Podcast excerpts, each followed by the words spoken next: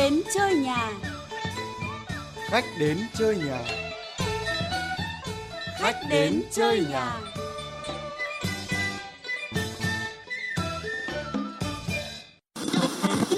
Mạng xã hội Facebook Thông tin được một phụ huynh đăng tải liên quan đến phần thưởng tượng trưng dành cho học sinh tiêu biểu quận Cầu Giấy, một tờ giấy màu xanh không có nội dung, bỏ bên trong một chiếc hộp phần thưởng được gói kỹ, trở thành chủ đề nóng thu hút sự quan tâm của dư luận. Mới đây, trên mạng xã hội đã xuất hiện hình ảnh một cháu bé ở thôn 5, xã Nông Trường, huyện Triệu Sơn, tỉnh Thanh Hóa bị bố đẻ hành hung.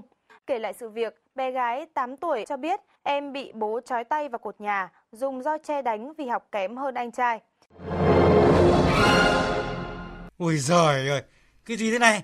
Mới sáng ra mà mà mà, mà toàn những cái tin làm sao thế này? Ui giời ơi, hộp quà khen thưởng của phòng giáo dục quận Cầu Giấy tặng các cháu trống không? Ui giời ơi, chết dở, chết khổ, bệnh hình thức đi mà. Thêm cái tội là còn nói dối trẻ con nữa. Ui giời, ui giời, lại còn đánh đánh chính con ruột của mình nữa. Thế này thì hết nước. Ai đây? Ai đây?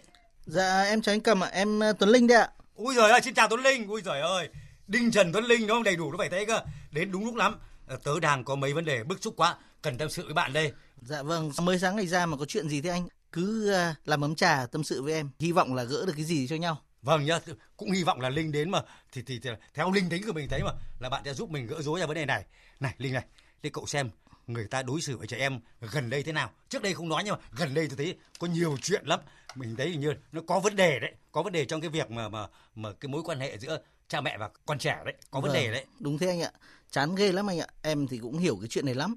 Ờ, em thì cũng có hai cô con gái nhưng mà chẳng có lần nào giống lần nào cả. Ờ, bọn trẻ nhiều khi nó đẩy mình vào những cái tình huống mà thực sự là dở khóc dở cười. Nói chung là bây giờ không phải là mỗi làm con trẻ khó đâu anh ạ, làm cha mẹ còn khó hơn cơ.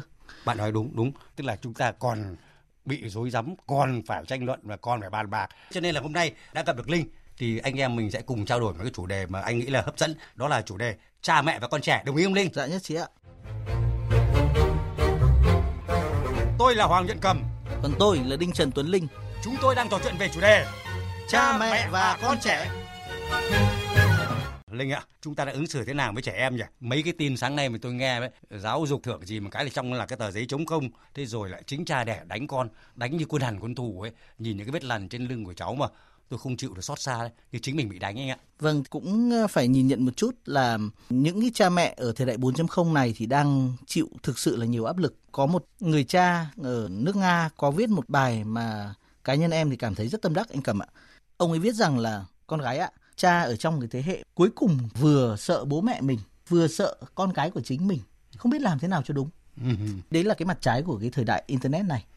Tức là ngay phương Tây là làm bạn với con thì cũng khó mà áp đặt con đánh con như thời của bố mẹ mình thì cũng khó.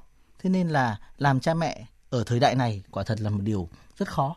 Cái khó đây là theo anh Cầm nghĩ thế này Linh ạ, dạ. Tức là bị rơi vào một cái tình huống tức là nếu mà dạy con theo kiểu cũ ấy, mang nặng cái tính áp đặt ấy, tức là bố mẹ muốn là bảo sao con phải nghe vậy ấy. dạ vâng. Không được cãi cãi là hư ấy, là yêu cho vọt. Anh ạ Vâng. bắt con đặt đâu người đấy mà Vâng. là đúng. Nhưng bây giờ mà cảm thấy mà nó hơi vô lý dạ đúng anh ạ.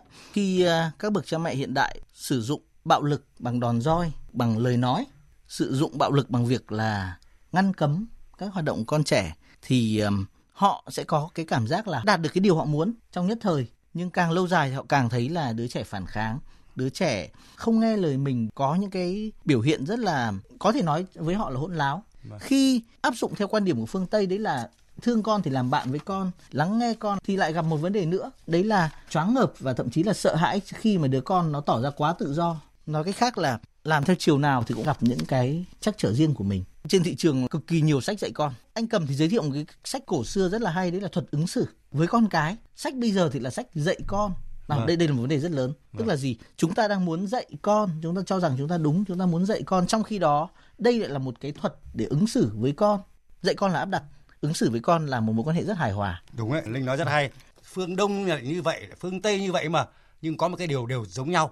Phương nào cũng thế thôi. Dạ. Tức là cha mẹ và con trẻ làm sao phải sát với nhau và Vâng. phải làm bạn với nhau. Vâng. những cái điều đơn giản thế mà rất nhiều người không biết cách làm bạn. Tôi thì tôi nghĩ một cách đơn giản thế này linh ạ. Bạn uống chè đi. Dạ. chè rất là ngon đấy.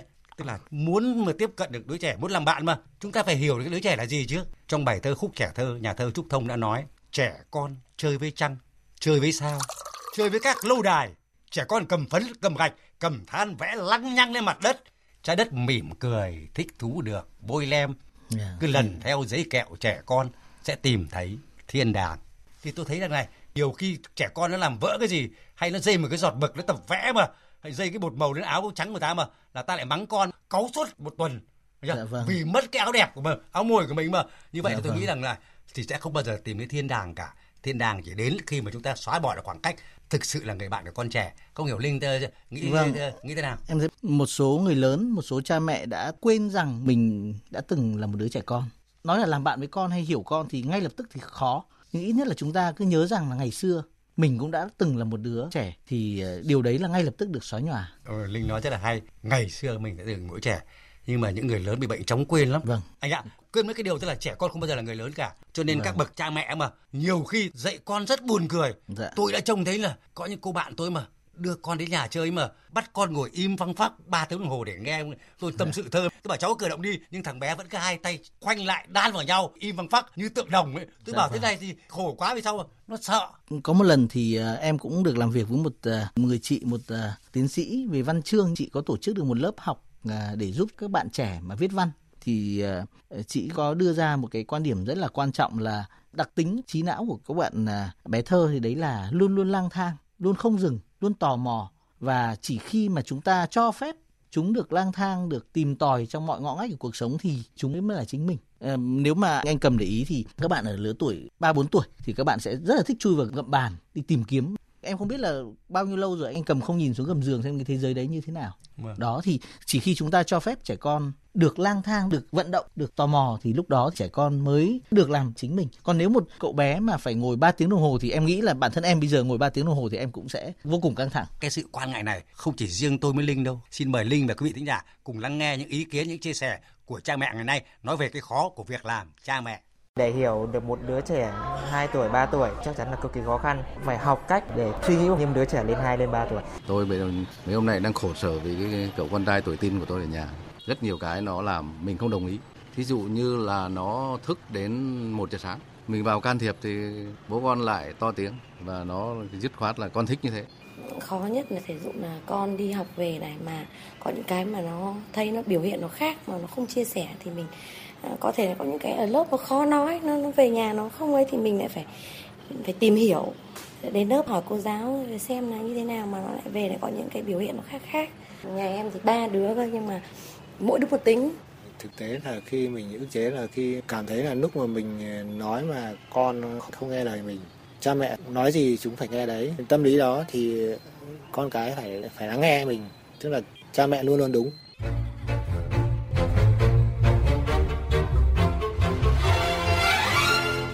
Qua- cái việc ờ, trao đổi với Linh thì anh thấy này về cái việc mà là cha mẹ làm hộ con mọi việc rồi là cha mẹ để con tự làm mọi việc mà ở cái vấn đề này nó đều có những cái ưu điểm và nhược điểm.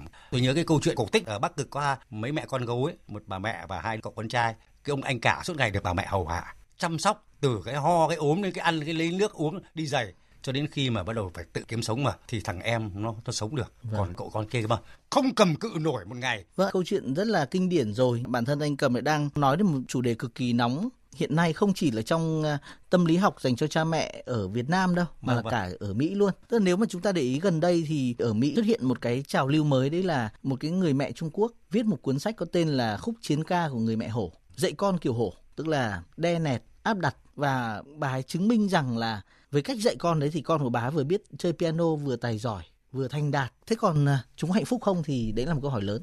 Và người ta gọi những người cha mẹ dạy con kiểu hổ đó đấy là những người cha mẹ kiểu trực thăng, tức là họ luôn soi sát con họ như cái trực thăng bay về về về quanh đầu. Luôn soi sát con của họ trong từng tình huống điều chỉnh từng tí uốn nắn từng tí áp đặt từng tí. Đấy là một cái kiểu kiểu đầu tiên kiểu trực thăng. Lại còn một kiểu khác mà anh cầm vừa mô tả trong cái câu chuyện người mẹ gấu. Đó là dạy con kiểu máy xén cỏ. Tức là cha mẹ đi trước cầm cái máy xén cỏ xén toàn bộ con đường trước mặt của con. Con mình từ đó sẽ tưởng tượng thế giới chỉ là đường bằng phẳng. Cả cái bãi cỏ biến thành một con đường mà con mình đi. Không cái kiểu tức là bao bọc là ra nông thôn thì thấy con bò thành con voi. Đó. Đúng không? Và và tạo ra những đứa trẻ mà không sống được quá hai ngày. Và chúng ta đã thấy là không phải ở mỗi Việt Nam thì có nâng điểm mà ở Mỹ cũng có là tình huống nâng điểm. Đấy là chính là những người cha mẹ kiểu máy chém cỏ đã bao bọc con. Thì làm cha mẹ bây giờ là có quá nhiều cách dạy con có thậm chí là cách dạy con kiểu cực đoan. Và quả thật là làm thế nào để dung hòa các cách dạy con này và áp dụng cách dạy con này trong cuộc sống của chính mình thì là một câu hỏi lớn tôi là Hoàng Nhuận Cầm còn tôi là Đinh Trần Tuấn Linh chúng tôi đang trò chuyện về chủ đề cha mẹ và con trẻ Vâng, vừa rồi chúng ta đã than thở nỗi khổ của những người mẹ gấu, mẹ hổ. Nhưng mà hãng thử hóa thân thành những đứa trẻ. Chúng quan sát chúng ta, chúng có tâm tư gì, cảm xúc gì khi mà rất nhiều vấn đề giữa cha mẹ và con trẻ. Theo tôi thấy thì đứa trẻ từ lúc sinh ra, à, lớn lên đến lúc à, dậy thì, trưởng thành ra khỏi mái nhà, bản thân đã là một cái quá trình tự học rất là nỗ lực và nó tương đối là tự nhiên cần sự đồng thuận, cần sự uh, hỗ trợ từ những người xung quanh chứ không phải là cần sự áp đặt. Là một đứa trẻ thì uh, đầu tiên việc sinh ra đời, việc chui ra khỏi tử cung người mẹ đã là một cơn khủng hoảng rồi. Trong một cái nơi vừa êm ấm vừa dễ chịu, được tự do, được bao bọc, biến thành thế giới quá rộng lớn. Thế là ngày đầu tiên hành vi của đứa trẻ đấy là khóc, đấy là khủng hoảng về không gian. Sau đó đến khủng hoảng về ngôn ngữ, tôi cũng chứng kiến rất nhiều người bạn của tôi có những đứa con biết tất cả những mọi thứ nhưng không thích nói, không muốn nói và cha mẹ rất là căng thẳng vì chuyện là con mình không nói và bằng mọi cách để khiến nó nói. Thì à, các bạn trẻ thì thực ra ở khoảng 1 2 tuổi các bạn đã biết được 90% những cái điều người lớn nói rồi nhưng các bạn ấy không muốn giao tiếp một số bạn thì nói sớm, một số bạn thì nói muộn, tức là không giống nhau. Nhưng các bậc cha mẹ thì thường xuyên so sánh. À con nhà hàng xóm ăn được hai bát rồi, nói được 15 câu rồi, đếm được tiếng anh từ 1 đến 6 rồi. Con mình thì bây giờ vẫn không thèm nói.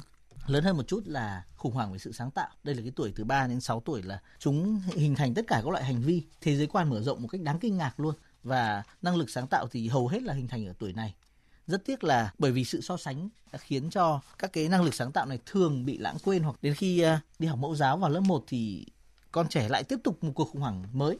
Đó là khủng hoảng liên quan đến giao tiếp với chúng bạn.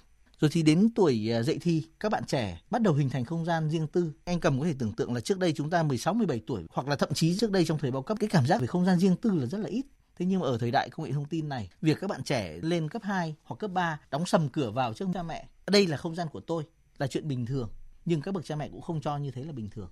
Đó thì rõ ràng, nếu mà chúng ta quan sát một đứa trẻ từ lúc sinh ra đến lúc 18 tuổi thì đã thấy quả thật đấy là một nỗ lực phi thường của các bạn ấy rồi. Là các bạn ấy phải làm quen với thế giới, học tập rất nhiều thứ. Trải qua hàng chục cơn khủng hoảng mà chưa chắc đã nói với chúng ta, mà chúng ta lại giúp họ có thêm một cơn khủng hoảng mới, đấy là bố mẹ luôn áp đặt. Nếu à, chúng ta có thể coi các bạn trẻ là một cái nghề nghề nghiệp làm người kéo dài 18 năm thì à, chúng ta đang tạo ra những cái gánh nặng mới để khiến cho cái việc nghỉ hưu, tức là khi các bạn 18 tuổi, các bạn coi như là nghỉ hưu khỏi việc làm trẻ con đi, thì cái việc nghỉ hưu của các bạn thật là tồi tệ, tạo ra những người lớn tồi tệ. Em cảm giác là chúng ta nói là chúng ta muốn hiểu họ, muốn làm bạn với họ, nhưng mà quả thật là những người cha, người mẹ có đồng hành cùng con mình trong các cơn khủng hoảng liên tục như vậy không? Hình như chúng ta đang ít đồng hành với các bạn ấy quá. Đúng là các bạn bị khủng hoảng liên tục theo lứa tuổi tác. Bạn lúc nãy có nói một cái mà tôi cũng cảm thấy là xúc động. Đúng Con trẻ bây nó khác anh em mình đấy. Vậy thì lúc nãy chúng ta trao đổi với nhau là cha mẹ ngày nay nói về cái khó của việc làm cha mẹ. Vậy thì các bé, các dạ. con cái của ta mà nghĩ gì? Xin mời uh, Linh và quý vị giả cùng nghe các bạn ấy chia sẻ bố mẹ rất là tâm lý và rất là hiểu em.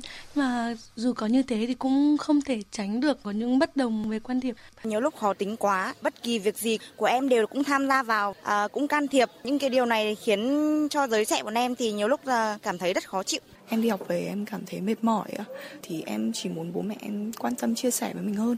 Ngồi xuống hỏi chuyện là à hôm nay con học hành như thế nào? Hôm nay ở lớp có cái gì hay? Bạn bè của con như thế nào? Thay vì cứ về nhà là hỏi mày đã học bài chưa? Hay là đã làm bài tập chưa? Chuẩn bị bài như thế nào rồi? Nó khiến các em cảm thấy rất là áp lực.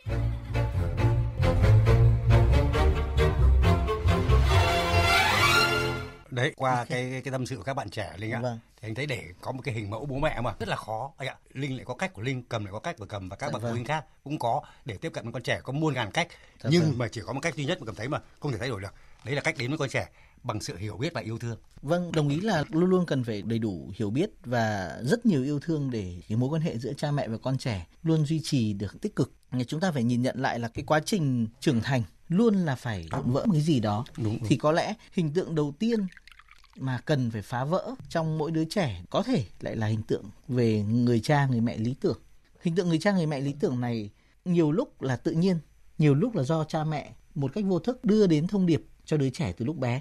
Ngày bé cha mẹ học giỏi lắm, cha mẹ luôn nghe lời ông bà, vân vân. Nhưng thực tế khi đứa trẻ lớn lên, tiếp xúc thế giới thực và đứa trẻ nhận ra rằng à hóa ra những điều bố mẹ dùng để dạy mình, hóa ra có những cái phần là không đúng thế thì theo em nghĩ là việc đầu tiên cha mẹ phải ghi nhận là mình là một người không hoàn hảo. Thì khi đó cha mẹ sẽ cảm thấy không thất vọng. Đứa trẻ không thất vọng về mình và mình không thất vọng vì đứa trẻ. Em có một cái người bạn vong niên là một cái đứa con gái của một người bạn thân của em. Khi bố mẹ mình ly hôn thì bạn ý à, hỏi em một câu mà đến giờ này em cũng không không biết nên trả lời thế nào. Chú linh ơi, cháu không hiểu tại sao mà người tốt lại không ở được với nhau, không sống được với nhau. Thì tức là gì? Đó chính là đứa trẻ thì cho rằng bố mẹ nó là hoàn hảo. Và khi nó đã hiểu được rằng là thế giới không hoàn hảo cha mẹ mình không hoàn hảo thì nó lại dễ bị thất vọng vậy thì càng tỏ ra hoàn hảo thì con mình càng lớn lên càng tỏ ra thất vọng à, linh ạ xin được đỡ lời linh à, chính vì là không nhận rõ cái điều là cha mẹ sẽ giáo dục con cái bằng hành vi và chính vì cái cái cái sự không thấm nhuần được cho nên nó dẫn tới những cái khoảng cách giữa con và cha mẹ ngày càng xa càng xa cả hai đều rất là đáng thương và vâng. đáng trách cái sự dạ, ly vâng. giã này đáng lẽ không nên xảy ra và xin mời linh uống nước chè cùng anh và quý vị thính giả chúng ta cùng lắng nghe một cái câu chuyện sau đây trong những cái cơn tức giận những cái tiếng quát mắng con đã làm cho đứa trẻ bị tổn thương như thế nào Ôi dồi ôi, tán cả cái mông của tôi rồi. Thì, thì, thì, thì, cả nhà phải nhịn à. Con, con xin lỗi mẹ ạ. Ôi, xin với trả lỗi. Lúc dạ. nào cũng chỉ biết xin lỗi thôi. Thì dạ. Ôi, tôi biết ngay mà động vào đâu là là là là hỏng đó. Chứ rồi con mới chả cái không, chả được cái việc gì cả. Mẹ không phải thế, con con không cố ý ạ. À. Ờ, lúc nào cũng không cố ý với không phải con. Không phải thế ạ. À. Mẹ mẹ mẹ mẹ mệt lắm rồi. Ừ. Đấy đấy đấy, con nhìn cái Hà bạn con đi, cái gì mẹ cũng thấy là cầm kém nó. Ôi, mẹ con không muốn mẹ so sánh con với cái Hà đâu. Rồi, thì, thì, thì, thì, thì muốn gì? Thì hai việc này chẳng liên quan gì đến nhau ấy. Sao lại không liên quan? Ừ, mẹ chẳng cho con làm gì hết, cũng chả dạy chả hướng dẫn gì ấy. Đến khi làm thì cái gì cũng chê. Con ghét mẹ. Tôi nghe cái tiếng cốc vỡ mà không phải tiếng cốc vỡ đâu, nó vỡ một cái gì đó trong mối quan hệ giữa cha mẹ con cái. Nó vỡ đi cái ám ảnh cái tiếng quát mắng này theo nó suốt cuộc đời. Trong gia đình tôi không có những tiếng cốc vỡ đâu. Dạ. Có lúc con cái nó làm vỡ đi những cái cái mình mình rất là quý nhưng mà may là ấy là mình đã trưởng thành lẽ ra mình gầm thú lên trong lòng mình thì thì như thế ạ tiếc quá mà dạ. nhưng mà mình cầm hai cái lên mà không sao con ạ coi như là một kỷ niệm mà tôi quả thật là cho đến bây giờ thằng bé nó vẫn quý thôi Ừ, vâng, à, câu chuyện của anh Cầm thì đưa ra một cái chiều rất là hay trong ứng xử với con cái. Hóa ra là chúng ta hoàn toàn có thể biến mọi cái nguy cơ của một sự đổ vỡ thành một cái cơ hội mới, lại hay, một hay. cơ hội mới để hàn gắn. Thì em nghĩ là anh Cầm đã ứng xử một cách rất là có nghệ thuật trong việc uh, hàn gắn một chiếc cốc vỡ trong lòng của đứa trẻ đúng là như anh linh nói một điều mà nó cứ ấn tượng mình mãi. Thế linh bảo trẻ con bây giờ nó khác, cái hồi anh em mình nhá, nó hiểu biết lắm đấy. Và hình như là tôi càng ngày càng nhiều tuổi rồi, tôi càng muốn lắng nghe con cái mình nói nữa nhiều bài học hay lắm mà tôi phải học là rất nhiều. Ví dụ con tôi có thể say sưa nói về thích nhất hạnh, mà tôi ngạc nhiên chứ thằng này sắp đi thu nữa rồi căng quá, sắp xin vào làng mai rồi. Mình chưa biết lắng nghe con cái, đấy là cái sự thiệt thòi của mình. Sao lại cứ bắt con cái phải lắng nghe mình mà mình không lắng nghe con cái? Câu chuyện của anh cầm cho thấy là bất kể ở thế hệ nào khoảng cách giữa cha mẹ và con cái luôn là khác nhau. Đơn giản thôi vì cha mẹ là người lớn có ờ, vài chục năm kinh nghiệm nên là luôn cho rằng mình hơn con trẻ. Thế thì ờ, làm thế nào để mà cha mẹ và con trẻ đối thoại được với nhau? Chúng ta phải quay lại thế nào là đối thoại. Anh Cầm có nói rất là nhiều đến đến lắng nghe. Lắng nghe thì trước nghe là phải lắng. Đúng đúng. Là phải lắng xuống đã. Như đứa trẻ chúng luôn lắng.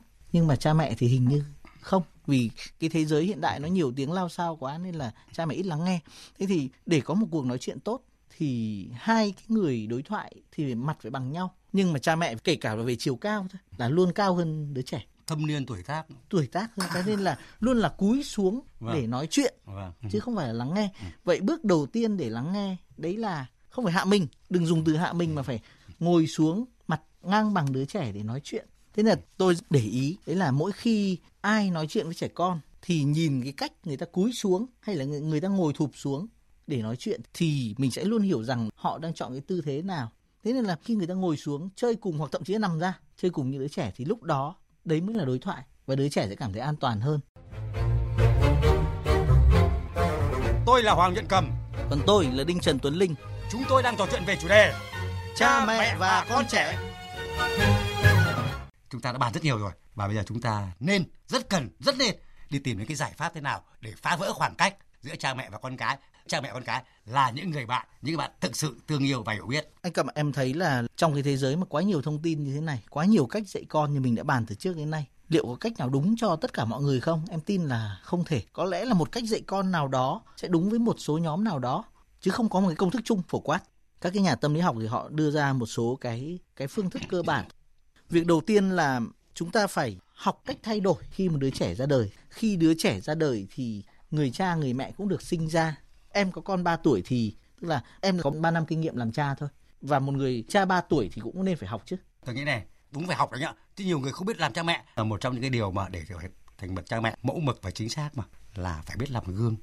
Tôi thấy một câu chuyện này nhá bố mẹ cãi nhau rồi là mắng thằng anh thằng anh quay đi quay lại vậy mắng thằng em, em thằng em quay đi quay lại không còn ai nữa mắng con mèo. Dạ vâng thế đây, thì thấy đấy căng thẳng quá anh ạ. Đây chính là câu chuyện là Aziz Nesin rất là kinh điển đấy ạ. Vâng. tức là vì sao con mèo lại phát hoảng lên? Phát hoảng lên. Tức là cái con cái... mèo lại chẳng lẽ đi tìm con chuột để mắng đúng à? rồi. thế cái, căng quá cái năng lượng tiêu cực nó cứ lan truyền lan truyền khắp trong cái xã hội thế nhưng mà em lại không đồng ý hoàn toàn với anh cầm ở cái khía cạnh là cha mẹ phải làm gương cái gương này không nhất thiết là một cái gương hoàn hảo vâng, vâng, vâng. phải là chấp nhận cả cái sự không hoàn hảo của chính mình chứ nếu mà cứ gồng lên làm gương rồi đến một ngày cái gương vỡ cái hình tượng lý tưởng này vỡ thì còn tồi tệ hơn với đứa trẻ rất là cảm ơn linh đã có một cái tranh luận nho nhỏ vâng. lại các linh cầm vâng, vâng. mà này anh muốn nói thêm với linh nữa là cái sự làm gương ở đây mà nó không phải là tấm gương anh hùng dũng cảm. Cái tấm gương lớn nhất có thể làm con trẻ lại đừng bao giờ thất hứa. Nhất là cái thế hệ tương lai của mình mà. Vâng, mà cái điều này mà bất cứ lúc nào chúng ta cũng rơi phải chúng ta vi phạm quốc gia tự do này nữa mà.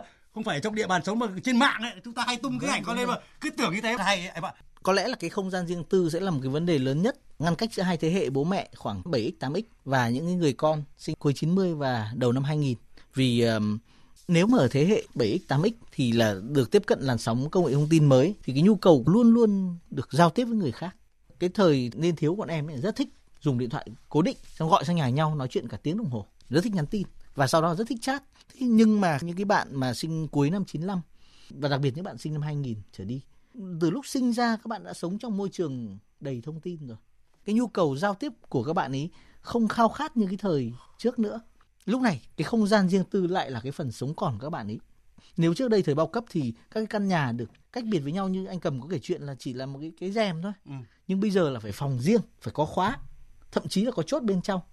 Và vấn đề mới của những người làm cha làm mẹ đấy là không chấp nhận được việc con mình trở thành một người cần không gian riêng tư. Ờ, xin được đỡ cái không gian riêng tư nó không chỉ là cái yếu tố địa lý đâu. Dạ vâng. Cái không gian đâu mà là không gian của cả tâm hồn nữa. Tôi thấy nhiều bố mẹ đã vi phạm cái này này vừa chụp trộm được nó một bức ảnh. Và rất là sướng đưa lên nhưng mà không biết rằng đứa trẻ đâu nó thích. Vâng. nó không thích từ động tác chụp ảnh. Tôi rút kinh nghiệm là cái này. Định thích cái quý bức ảnh của đứa con trai mình thế nào mà phải hỏi xin phép bản quyền. rồi. thực tế là không phải bao giờ là cha mẹ cũng biết tuốt mọi thứ của con đâu đúng không? Chính vì không biết tuốt mới xảy ra là cái không gian địa lý không gian tâm hồn bị vi phạm vậy. Vâng. em thấy hôm nay cuộc nói chuyện chúng ta rất là nhiều ý nghĩa. Tức là em cũng học được rất là nhiều từ bản thân cái cái cuộc nói chuyện này để học làm cha mẹ hoặc là học dạy con thì có rất nhiều sách. Thế nhưng mà bài học thành công thì khó làm theo và thậm chí là dẫn đến các trường hợp cực đoan tức là dạy con áp đặt và công thức. Thế nhưng mà có một cách khác đấy là học từ bài học thất bại.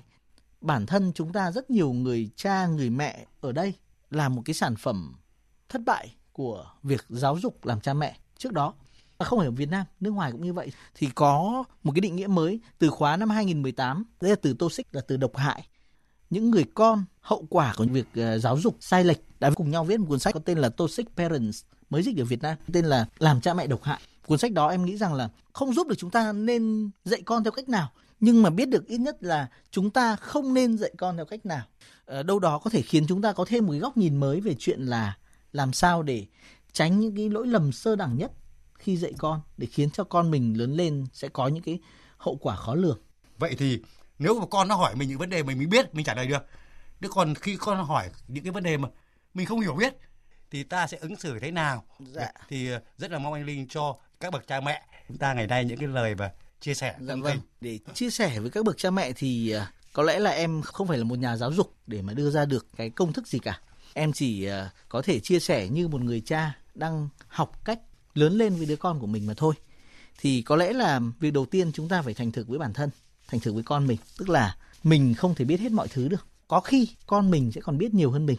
Cái bước thứ hai đấy là không thể quyết định thay cho đứa trẻ được. Hãy để cho đứa trẻ tự quyết định và hãy tin rằng nó sẽ hầu như là quyết định được đúng với chính nó. Cái thứ ba là nếu thấy con mình không thoải mái thì đừng làm. Đưa ảnh lên mạng, thấy con thoải mái thì thì cùng đưa tiếp.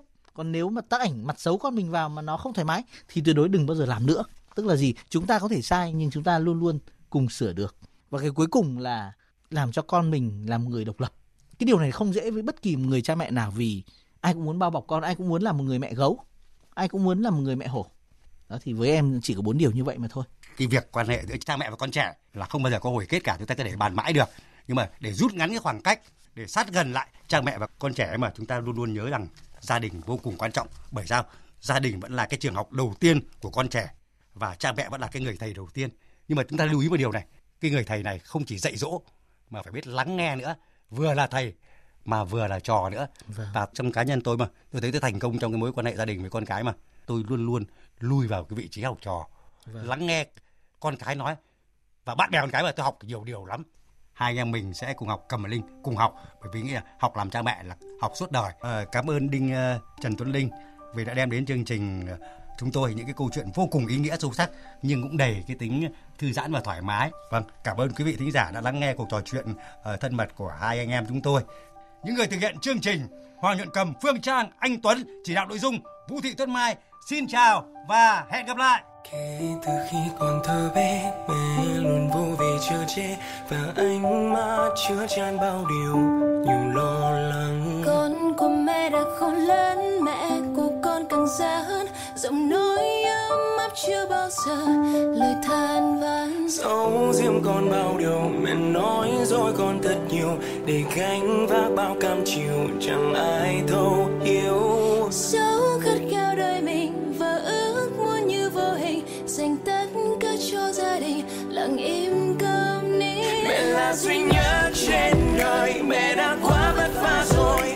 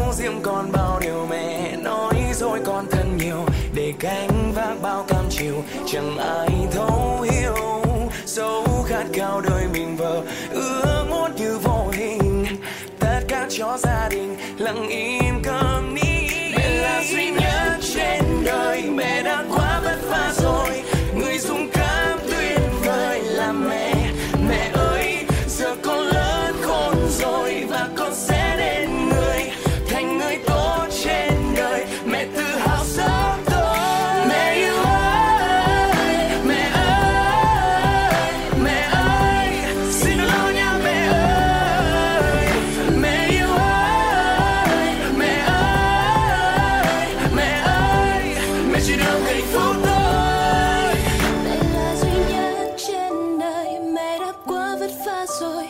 Người dũng cảm tuyệt vời là mẹ Mẹ ơi. Giờ con lớn khôn rồi Và con sẽ nên người Thành người tốt trên đời. Mẹ tự hào sớm thôi. Và ngày thứ tám đêm rồi là giây phút tuyệt vời. Mẹ hãy sống cho mình một ngày thật thành thơi.